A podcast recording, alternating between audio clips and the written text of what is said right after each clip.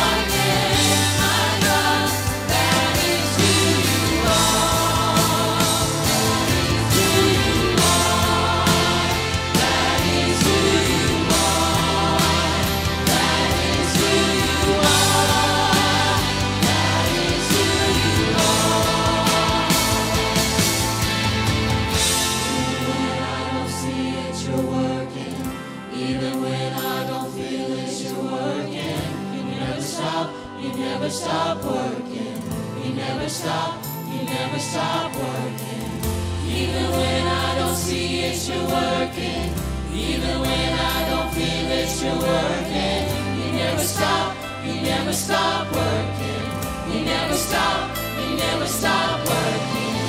Even when I don't see it, you're working. Even when I don't feel it, you're working.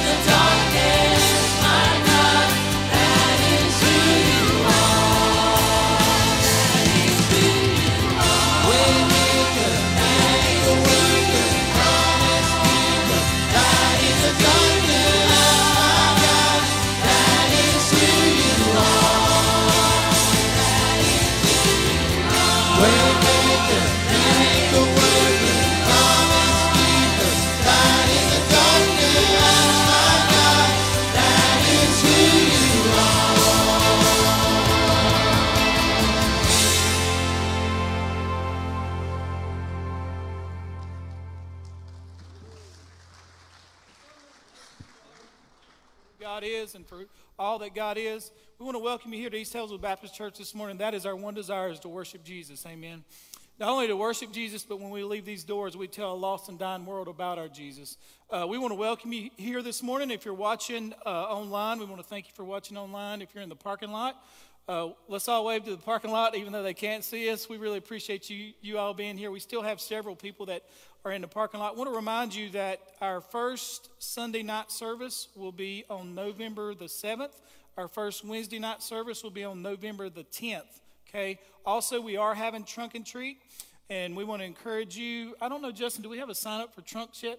Yes, in the lobby. So if you will, sign up for trunks in the lobby. Uh, and we, we really feel like this is something that we can do this year, so we're real excited about that. And let's continue our worship through prayer, and then you remain standing as, as a praise team leads us in song this morning. Father, we want to thank you and praise you for who you are. Father, I love singing songs about you and your attributes. Father, we praise you and give you honor and glory. Father, we thank you for the grace that you've extended to us. Father, we would not be saved were it not for grace. Father, we thank you that even after we're saved, Lord, that when we confess our sins, you're faithful and just to forgive us and cleanse us of all unrighteousness. Father, we thank you that we can come and worship as a family. Lord, this is what you've called us to do. And Father, I pray that every song that's sung, prayer that's prayed, Father, the word that's preached would bring honor and glory to your name. Father, save for your glory, convert for your glory. Father, I pray that you'd. Um, Lord, convict today for your glory. And we'll thank you and praise you for the things that you alone can do. In Jesus' name I pray, and all of God's people said together, Amen. Continue standing and let's worship together.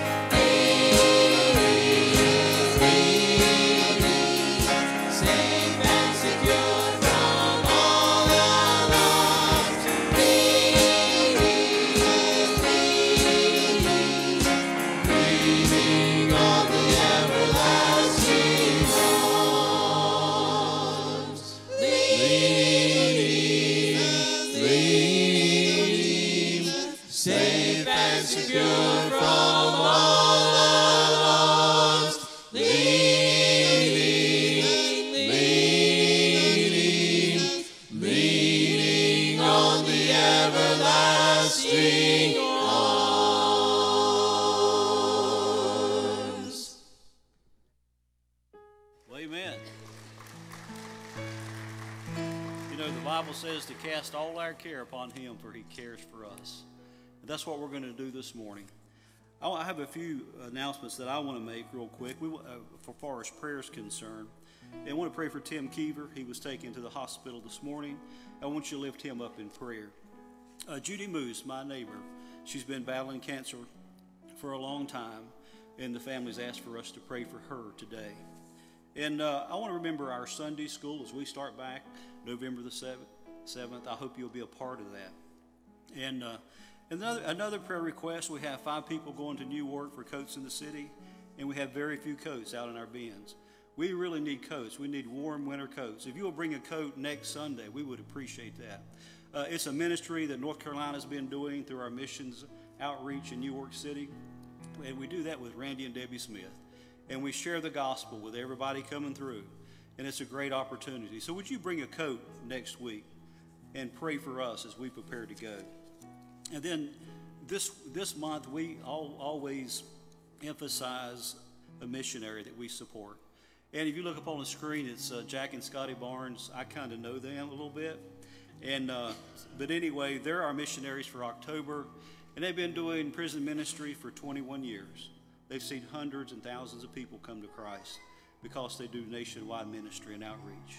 I want you to pray for them and be a part of a volunteer in helping them to reach people that are incarcerated and their families. Let's go to the Lord in prayer. Father, we thank you so much this morning. The Lord, we can lean on the everlasting arms. Are our strength. Lord, you're our help. Lord, you're the one we need every day. And Father, we thank you so much that we can cast all our care on you because you care for us. And Father, that you hear and you answer prayer. Father, I pray for Tim. I pray for his needs right now. I pray you'd give him help and be with his family. I pray for Judy and Roger, Lord, and for David and the family there. I pray you'd be with them. And Father, meet their every need right now in Jesus' name and through the days and weeks to come. And Father, we pray for Sunday school that you'd bless it as we start back and, Lord, begin to teach your word. And, Lord, to hear from you. And Father, as we go to New York, I pray you'd bless the team and I pray you'd help us to reach out to the lost people, Lord, in Astoria. And Lord, the people to be coming through there. And Father, we just want to pray for that. And Father, this morning we want to thank you, Lord, that we have you in our life. Thank you for being our Savior. And we love you because you first loved us. We asked all this in Jesus' name. Amen. You may be seated.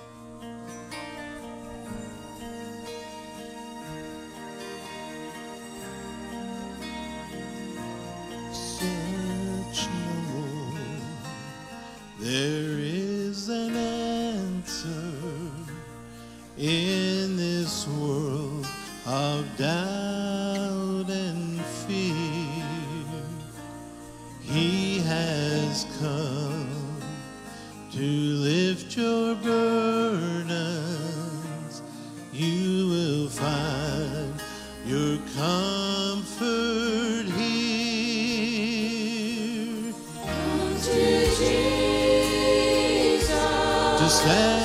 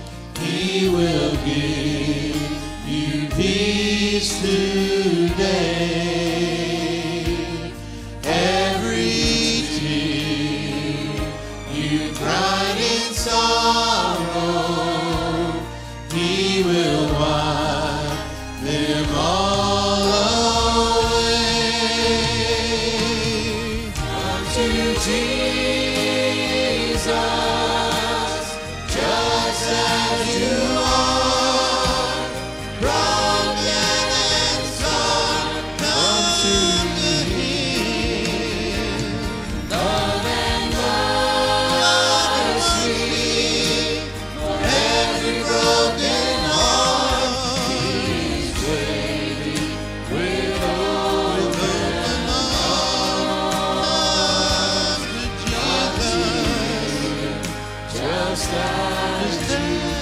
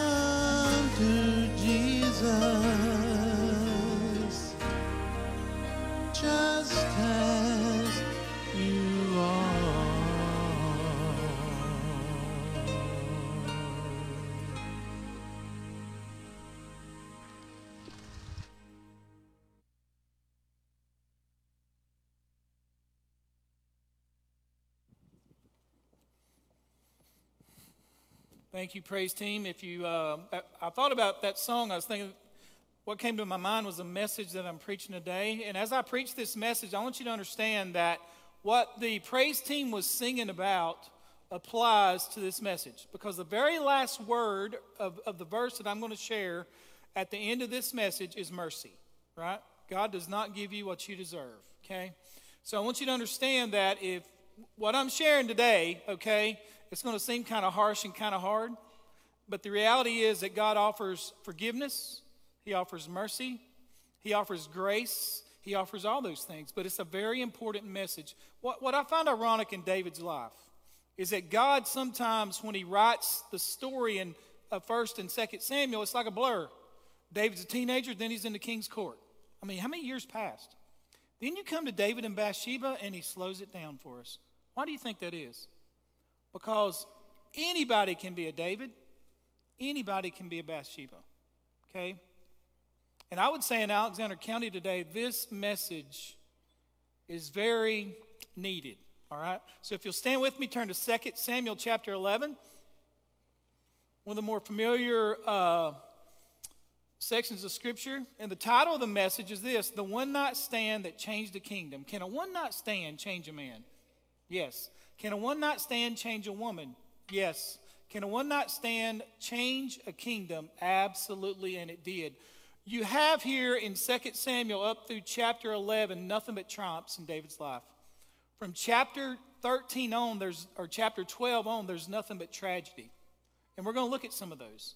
And we're going to, we're going to spend two Sundays in this section, one in chapter 12, and then we're going to look at some of, very brief, or in a very fast manner, some of the tragedies that happened because of this. Okay? So notice what the Bible says. Just five verses we're going to look at this morning. And it happened. Stop right there. What happened?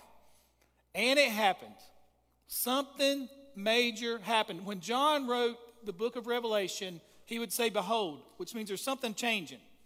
Well, in the Old Testament, they'll say, and it happened. And that means that something major happened. Look, and it happened in the spring of the year at the time when the kings go out to battle that David sent Joab and his servants with him and all Israel, and they destroyed the people of Ammon and besieged Rabbah, but David remained in Jerusalem. Look at that but. One of the buts in the Bible. But David stayed in Jerusalem. And I would say this, and I don't think I'm being over spiritual. David was, would have been safer in the battle than he was in Jerusalem, in my opinion. Now, notice, then it happened. There it is again. One evening that David arose from his bed, laying in bed, just laying in bed, one evening, just laying in bed, and walked on the roof of the king's house. And from the roof he saw, look at that word saw, that's very important. A woman bathing, and the woman was very beautiful to behold. Now, God said this. So if God says she's beautiful in his eyes, she was a beautiful woman. So let's just understand David's alone, apparently, on the roof of his house, and he sees this woman bathing, and she's beautiful. So David sent and inquired about the woman. And someone said, Is this not Bathsheba? Don't you th- aren't you thankful for people like that in your life? Hold up. Is this not Bathsheba? Is this not her? Hold up. Now look, the daughter of Eliam then, then gives the girl's daddy's name, then gives her husband's name. They're saying, Hold on. I'm going to tell you her name, her daddy's name, and her husband's name. I hope you got people like that in your life. Hold up. She's married. This is her daddy, and this is her husband.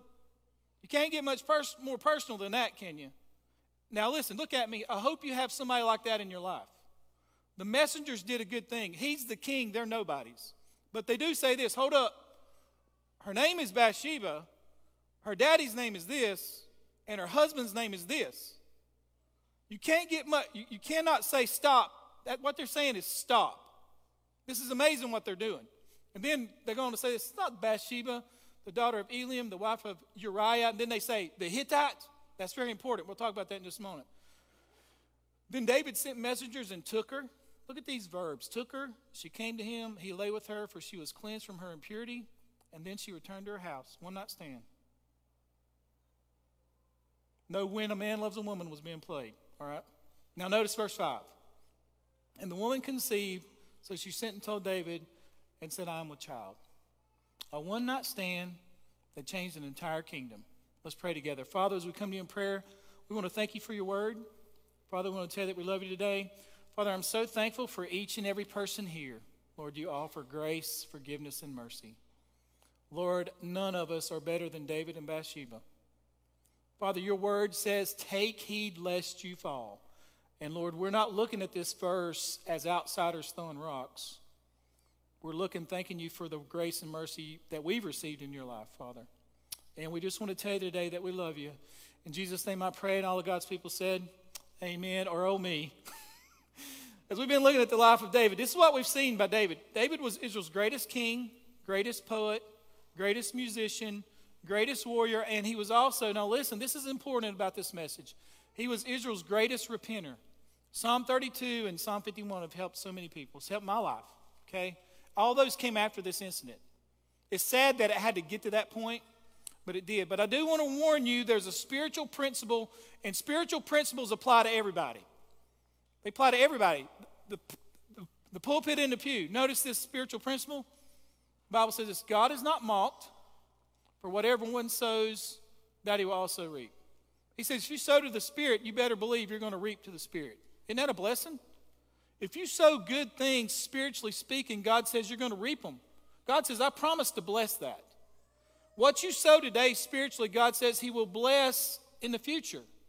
How many, how many of you have, don't raise your hand, but how many of you prayed for a lost person for a long time, whether it be your family member or friend, and then eventually God saves them? You sowed into that and then you reaped it. He also says if you sow to the flesh, you're going to reap to the flesh. David was not immune to that. Sin has consequences. Listen, I heard uh, David Legg say this. He's a wonderful pastor. He says, God operates, I mean, it's like a courtroom setting. All sin has consequences, and even sometimes when we confess, the governmental causes of that, okay, do not go away. All right? Look, for instance, if you go out here and you speed today, and you're going 125 and a 55, you can confess your sins all you want to, but they're going to take your license. Okay? Because you, you just reaped what you sowed. You can, you can go to the courtroom and pray. You can fast. The whole church can pray for you. You're going to lose your license. I remember going to county jail one time to a guy who, uh, after he got in trouble, I led him to the Lord, right? And he was in jail. He was guilty. He admitted it. And another preacher had gone to him, kind of a more name it, claim it. And he said, he said, Jamie, he said, I think I'm going to be found not guilty today. I said, no, you're not. You're not, brother. It's okay. You're not. You owe your debt. Pay your debt. Maybe the judge will show mercy, but you're guilty. No, no, no, no. I prayed about it. All right. Guess what? He was booked upstate, spent six months in jail, got out, and he was a better man for it. Because he was what? Guilty. God is not mocked for whatever one sows, that he or she will also reap, and that's what David finds out. But think about this. How did David get here? How did David get here? How did David get here? See, the conception of sin is this it, it's, it's, a progression over time. And there, there are about four or five things that David did that we'll look very quickly to that happens to all of us, okay? It happens to every one of us. If we get to this point, this is what happens. And one man said this Is it possible to erase a lifetime of usefulness in one moment of weakness? I say it is. How does sin conceive itself? What happened to David is a case study for all of us, male or female. Notice what first thing that he did? David lost his sensitivity to sin. What once was sinful to David became, ah, that's not so bad. It's not so bad. Think about this. Paul told the church at Corinth, he says, flee from sexual immorality. All other sins a person commits are outside the body, but whoever sins sexually sins against their own body. David understood that. Flee it. He understood he was raised a God fearing Jewish boy. He understood it. He understood the Torah. He understood the laws. He understood all that. Look at the word flee, or think about the word flee in 1 Corinthians 18. This is a picture of it. This is what you do. See, this is the difference between J- Joseph as a young man and David as a man probably in his 50s. Joseph's in Potiphar's house. Potiphar's wife comes to him. And you know what she says every day? The Bible says she was pretty too. She was very, uh, she wasn't very, uh, she didn't hide her emotions. She said this, lay with me. That's what she said. All alone in the house, lay with me, lay with me, lay with me. Joseph, at the height of his hormonal development, okay, every day, he was a virgin. She was beautiful. He's in Potiphar's house. Nobody's there. And she says, Lay with me, Joseph. Lay with me, Joseph. And you know what Joseph does? He flees. It says she caught him by his cloak and said, Come to bed with me. But he left his cloak in her hand and ran out of the house. He fled immorality. He was sensitive to sin. As a matter of fact, this is what he told her before. He said, He is not, he, talking about Potiphar, he, he says, How can I do this to Potiphar? He is not greater in this house than I am. He says, He's made us almost equals, nor has he kept back anything from me except you, because you are his wife. And then he says this how can I do this great wickedness and sin against God? See, David lost his sensitivity to sin because he forgot that sin was a sin against God, not just against himself, but it was a sin against God. Now, notice what happens to David here in 2 Samuel. Notice this. After he left Hebron, David took more concubines and wives in Jerusalem, and more sons and daughters were born to him. Uh oh. See, that was culturally acceptable in the day, but God said for a king it was not. Think about this. Why is this wrong when culturally it was acceptable? David was a king. Because back in Deuteronomy 17, God revealed to Moses three prohibitions for kings. They were not allowed to multiply horses, they couldn't increase their personal wealth of gold or silver, and thirdly, they could not multiply wives. Now, listen to this. John Piper says this. In other words, kings were, um, were to model humility be non materialistic in, in their pursuits, and practice monogamy. To do otherwise would effectively defy God's created order as well as abandon trust in his provision and protection. Why? Multiplying horses related to military power, increasing gold and silver related to materialistic pursuits, multiplying wives related to moral, moral purity in a brutal, materialistic, polygamous world. The king over God's people was to set an example even when the people did not. He goes on to say this David will consistently slay the enemy's horses whenever victorious in battle. He will consistently bring the gold and silver into the temple, but when it comes to the matter of the opposite sex, he will fail time and time again. In that culture, for an average Joe, or average Joe, it was culturally acceptable and perfectly legal to multiply lives. But I want you to understand this. David was effectively endorsing culturally acceptable practices in his kingdom when it comes to sexual ethics. And I want to tell you something today. America, American churches are doing the same thing. The world is depraved, and we expect that, but many churches and members are accepting culturally acceptable practices when God says no. Case in point, do you realize that there, there are males participating in women's sports in America today? Don't you find that strange? There are men women, winning beauty pageants and using women's bathrooms. And some churches are at odds with what to do about it because it's culturally acceptable. Our stance here, and I think science stance is this there are two genders only. Jesus said in the beginning, God made them male and female. Marriage is between a man and a woman. Men can't have babies or a menstrual cycle, and I think science will back me up on that. But it's culturally acceptable to go the other way. Paul fought this in Corinth. He said, that's why Paul said this Do you not know that wrongdoers will not inherit the kingdom of God? Do not be deceived. Neither the sexually immoral, nor idolaters, nor adulterers, nor men who have sex with men, nor thieves, nor greedy, nor drunkards, nor slanderers, nor swindlers will inherit the kingdom of God. Then he says this, this great verse. And that is what some of you were. But you are washed, you are sanctified, you are justified in the name of the Lord Jesus Christ by the Spirit of God. In other words, you were that, but you're not that now because you've been born again.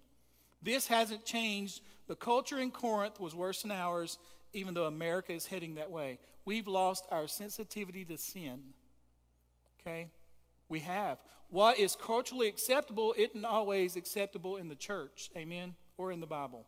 David accepted what was culturally acceptable and applied it to his lives, and it ruined his kingdom. He lost his sensitivity to sin. He also lost his discipline. Notice verse 1 on the screen. The Bible says this, and it happened in the spring of the year when kings go out to battle. He was a warrior. Go out to battle, David. You're a fighter, go to battle. That was his discipline. He was disciplined as a warrior. But here he's sleeping in bed till evening. What? Are you still in bed, David? In the evening? You're supposed to be in the battle? Listen to what one, one uh, scholar says. He says, Now, by, at this juncture in David's life, it has to be said at the pin, this is the pinnacle of his life and his reign. He goes on to say this He has hit midlife without crisis. It seems he has everything. He is artistic. We know that from the Psalms. He is intelligent. He is wealthy.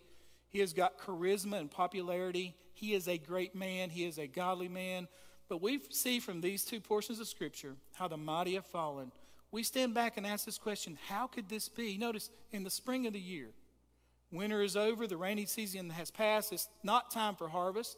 This is the time when battle would be resumed. And Ecclesiastes says that there's a time for peace, there's a time for war. And this is a time for war. Another scholar says he relaxed from the rigors and the drilling of military discipline that he had known all his life. He should have been at battle. It is clear, but the last phrase of the first verse of chapter 11 says that he stayed in Jerusalem. Imagine, he says, David was in more danger in Jerusalem than he was on the battlefield. And I would say this how many men, especially, have left the battlefield? How many have? And what we're picking up are golf clubs, fishing rods, shotguns, nothing wrong with those things. But men, you're called to be soldiers in God's army and your place is in the church. God may change what you do in the church, but He'll never change the fact that you're to come to church and that church is necessary. I, I find that men, especially as they get older in retirement years, that, that go off the battlefield, if you will, who relax, who, who lose their discipline, can end up in a mess. A lifetime of serving God can be gone in a weak moment. So please be careful. Listen to this thought. When we relax and let our guard down spiritually, then we're wide open to the devil. We become spiritually unguarded. That's what David did. He took his armor off. And when we relax in our spiritual disciplines, that's effectively what we do. We lay aside our armor and give occasion to the devil. Let me ask you this question. This applies to everybody. How can we lose our discipline? When is the last time you spent God with God? Spent time with God? How often do you spend time in God's word? Have you prayed today? What are your spiritual disciplines in your life? When you start laxing in those areas, you're opening up a door. Paul told the church at Ephesus, do not give the devil a foothold, which means is do not leave the door open. Just shut the door. See what David did, he lacked discipline, he left the door open. And this is what happened to him. Not only that, but think about this. The third thing he does is he loses his focus. Notice what the Bible says in verse 2. Then it happened one evening that David arose from his bed and walked on the roof of the king's house, and from the roof he saw a woman bathing, and the woman was very beautiful to behold. Now think about this for a minute. Look at the word saw. It gives the idea of a first glance and then a continual gazing. He couldn't take his eyes off of her. And one scholar put it this way the first glance perhaps was unavoidable, but the second stare, that became David's problem. Because in that second stare, he became fixated. He, he became a fixated voyeur. One author put it this way David, who had been a man after God's own heart, became a dirty, luring old man. A lustful fixation came over him that would not be desired, de- denied. So I ask you this question What are you focusing on today? What is your focus on? What are your eyes seeing? What are you looking at on a daily basis? What is your focus on? Dietrich Bonhoeffer said, When lust takes control, at that moment, God loses all reality. Listen to that again. When lust takes control, God loses all reality. I've counseled too many people, and I would say amen to that. When lust takes control, they're like, who's God? Who is he? Oh, God don't care. You've lost all reality of who God is because your lust has overtaken you. Did you hear that? When lust takes control, at that moment, God loses reality. Satan does not fill us with hatred of God, but with forgetfulness of God. Do you think David's thinking about God right here? He's doing this. He's not thinking about God. He's not thinking about writing Psalms. He's thinking about something else. Notice he goes on to say this that's what happened to David. He forgot all the Psalms he had composed, he forgot all his great prayers and praise. His focus was lost from God and was now on the, this is immodest form of a bathing woman. He did not keep the fear of God before him, his eyes, and so often we do not do the same. In Psalm 16, he says this I have set the Lord always before me because he is my right hand. I shall not be moved. You see, we forget that God is there when we forget God is seeing. God is watching what we're watching. God is witnessing what we're witnessing. That's why the psalmist in another place in Psalm 101 says, I will set no wicked thing before mine eyes. That's why Job says this I've made a covenant with mine eyes. Why then should I look upon a virgin? Or in another translation, he said, Why should I lust after a girl?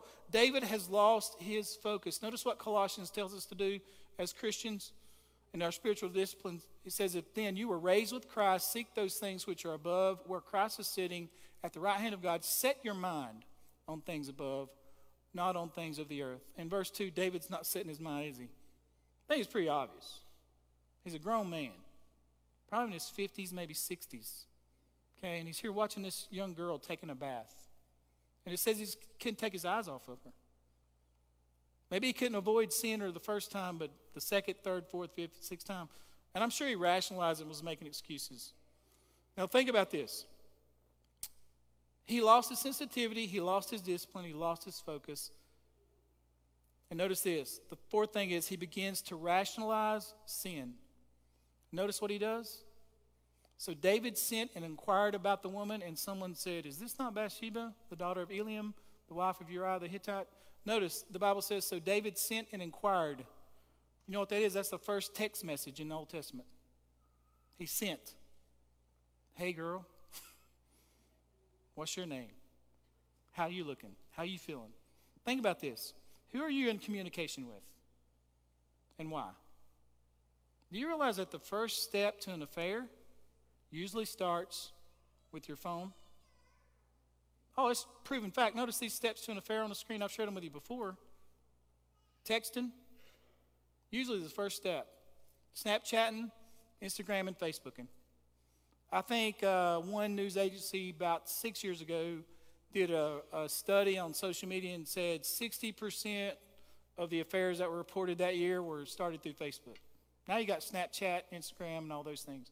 So you don't really necessarily have to text, but you can just send a message. Y'all all up in my DMs. You ever heard that? Yeah. You liking my picture. okay? Trust me, this guy's counseled with a lot of people. Starts out texting, then you start sharing emotions. Let me tell you about my marriage. Don't tell anybody the opposite sex about your marriage. There's no reason to.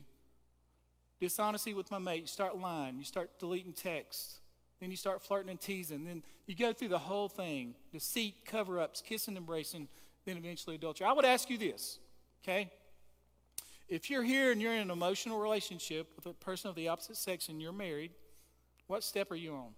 Because you're on one of the steps. And see, David would rationalize it. It's just a text. They just need counseling. We're just out to eat. It's just a gift.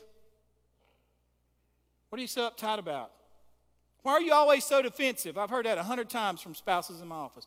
He or she's always so defensive. You got a right to be. Why do you delete text? Why are you meeting with somebody in public eating? Why are you covering these things up?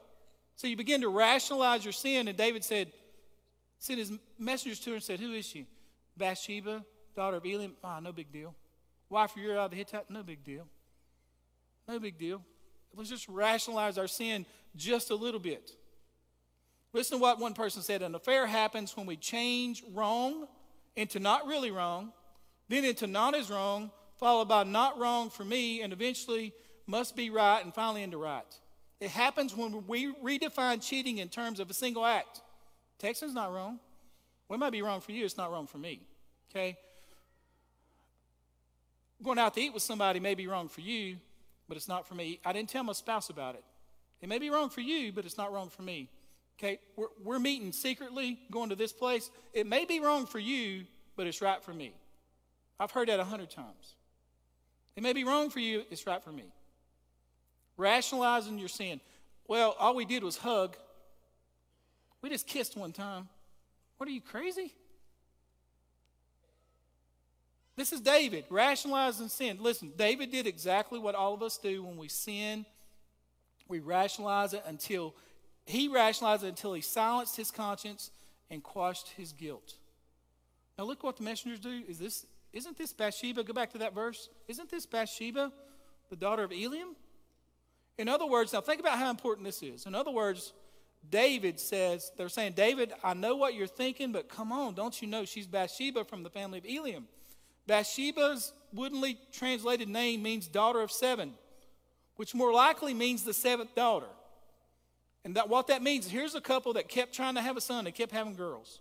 The messenger also adds, he says she's the daughter of Eliam, and here's where it gets interesting. Listen to this through the, through the study I did. Eliam was the son of Ahithophel, the trusted counselor of David. In other words, this is the granddaughter of David's chief counselor. Don't get much worse than that, does it? Oh, yeah, it does. Which explains to us why Ahithophel will later abandon David and support Absalom's attempt to take the throne of Israel. I could never understand, is what one pastor said, why Ahithophel, so near the end of his revered and respected career would suddenly leave David and actually tell Absalom how to kill his father, it finally made sense when I found out this connection. Ahithophel had been seething for years because of what David had done to rip his family apart. Man, you're going to see Ahithophel really get back at David because he took his granddaughter and ripped his family apart. But the messenger isn't finished. Typically, introductions stop at the name of the father or grandfather. The spouse is rarely introduced here. But he says that beautiful lady down there is married and she's off limits, that she's married to Uriah the Hittite. Why would they say the Hittite? Because Uriah, whose name means this, Yahweh is my life, converted his life to Judaism and became one of David's first and most trusted followers.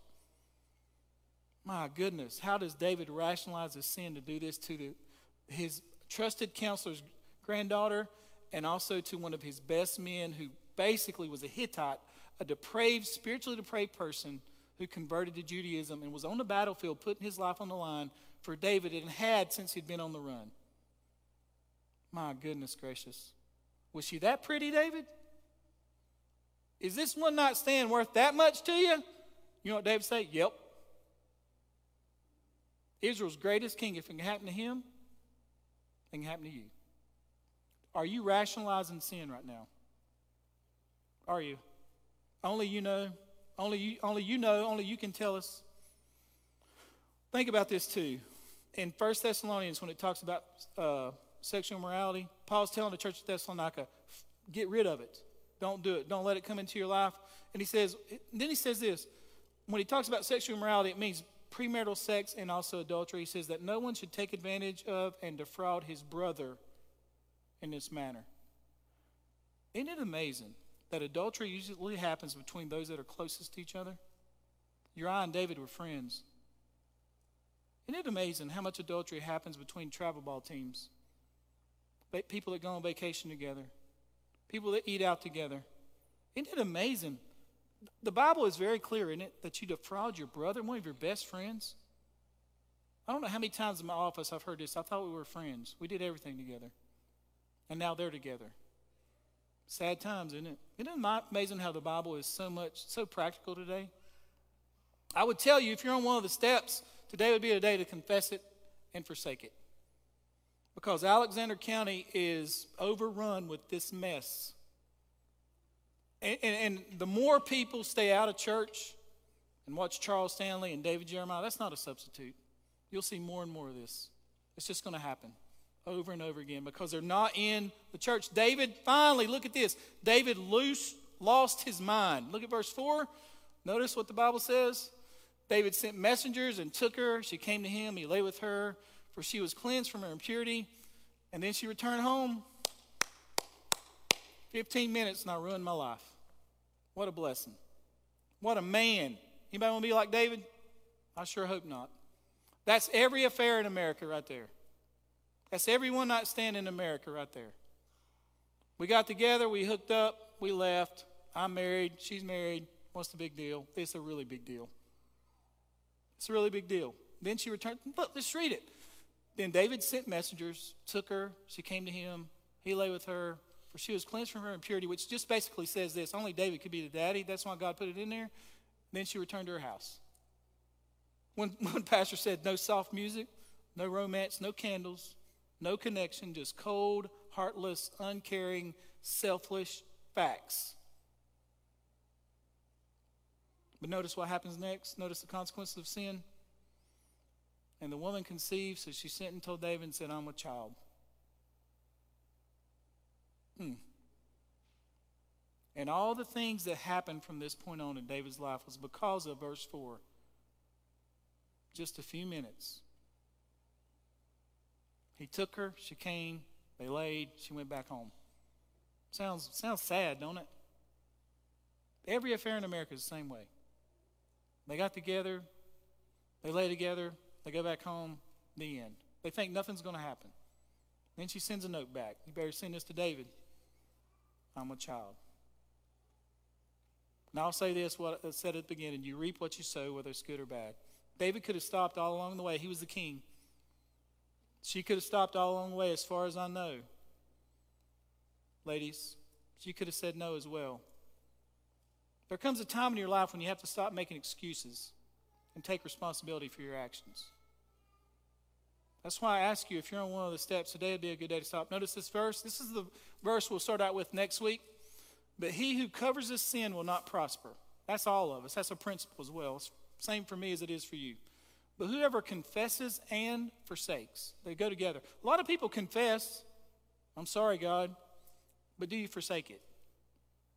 But whoever confesses and forsakes them will have, let's say it together, mercy. That's a promise. I've seen God take families that were broken, and because they confessed and forsook them, their sins, they're stronger today than they were then. And then I've seen people that live in deception, deception, deception, deception, deception. Not only is their marriage a mess, but their, their relationship with the Lord will never be the same until this happens. This is a promise. He who covers his sins will not prosper, but whoever confesses it, and that means you agree with God, this is wrong, I'm guilty. When is the last time you just bowed your head and told God, I'm guilty, I did this. And God, with your help, I'm going to forsake it. I know it's wrong, God, and it's okay to say, I need your help to stop doing this, but God, I am guilty. When is the last time you said, I am at fault? That's where repentance comes. It's not, I made a mistake. You didn't make a mistake, you did it. I've never made a mistake in my life unless it comes to adding or subtracting or spelling, right? Or driving. But when I sin, I sin because I want to. I know there's a line and I cross it. And I get forgiveness and repentance comes when I say, God, I am sorry. And with your help, by your grace, I'll make this right and I'm going to forsake it. And what I'd say, say to you today is this. I shared this. I share this story every time I share a message like this. Bruce Wilkinson said he was at uh, an event, a men's conference. I think there were about 2,000 men. It was an outdoor event. Okay, it was at night. They were on like bleachers. It was a long time ago. He preached on the altar. He said, Some of y'all need to confess and forsake. And he says, For some of y'all, that starts with going to that payphone. That's right there. But you remember payphones? Does that one up there still work? I don't think it does, but we will have to try. But he says, he says this. Listen to what I'm saying. You want to get right with God? Go up there and make the call. Tell the girl it's over. He said, I'm talking about repentance tonight. We ain't playing no music. We're just praying. And I'll stand here till we're done. If nobody goes, we'll go home. You know what happened? Old boy got up. He said, I remember hearing the boy, he had, to, he had, a, he had a wallet with a chain on it. And he said, everybody stood there. And he said, he was wearing boots. He got up. He started walking. He said, it was gravel. You could hear every step he took. And about that time, you heard that quarter drop in that phone. And then he said, men, several men got up and just got in line at a very safe distance to make things right. Some of you need to take the quarter out and make a call today. Today. If you're watching online, make the call today and make things right. Make things right with your spouse. Confess and forsake, and then you'll receive mercy, which means this I do not get what I deserve, spiritually speaking. I'm going to ask you to bow your heads and close your eyes. I'm going to ask our musicians to come.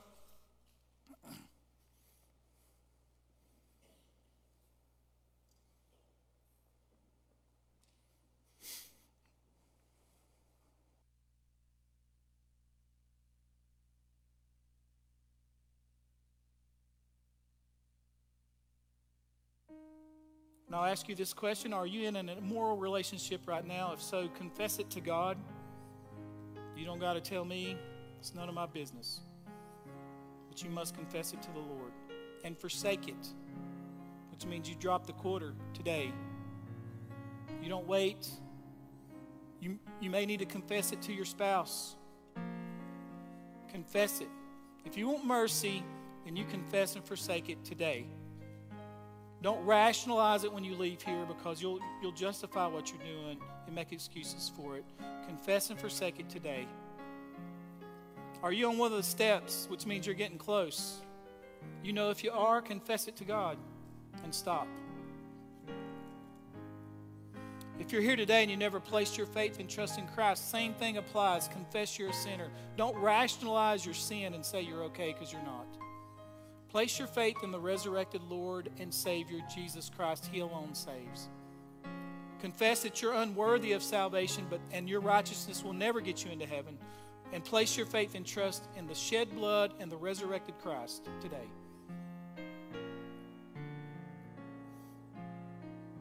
And ask the Lord to save you today.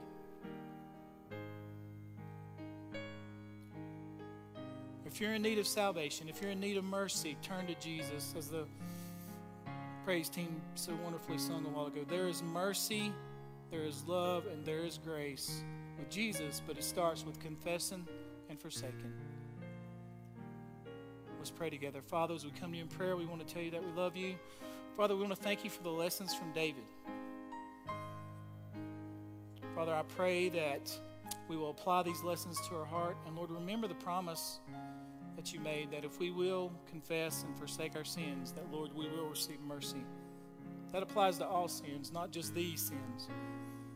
And Father, I pray that we'd be a confessing, repenting people. I pray that we'd be a forsaken people. or forsaken the wrong in our life. And Father, I pray that we'd leave here, Lord, with the good news to all people that you're a God of mercy and you're a God of salvation. And Lord, if there are any family members that have been through this, I know it's a hurtful thing, Lord, but you can heal and you can bring good out of a bad situation. All things work together for good to those who love God and are called according to his purposes. Lord, I've seen it too many times, and I want to thank you for it. Father, we love you today. In Jesus' name I pray, and all of God's people said, Amen. We'll stand together and let's sing a verse before we leave. Thank you so much for being here.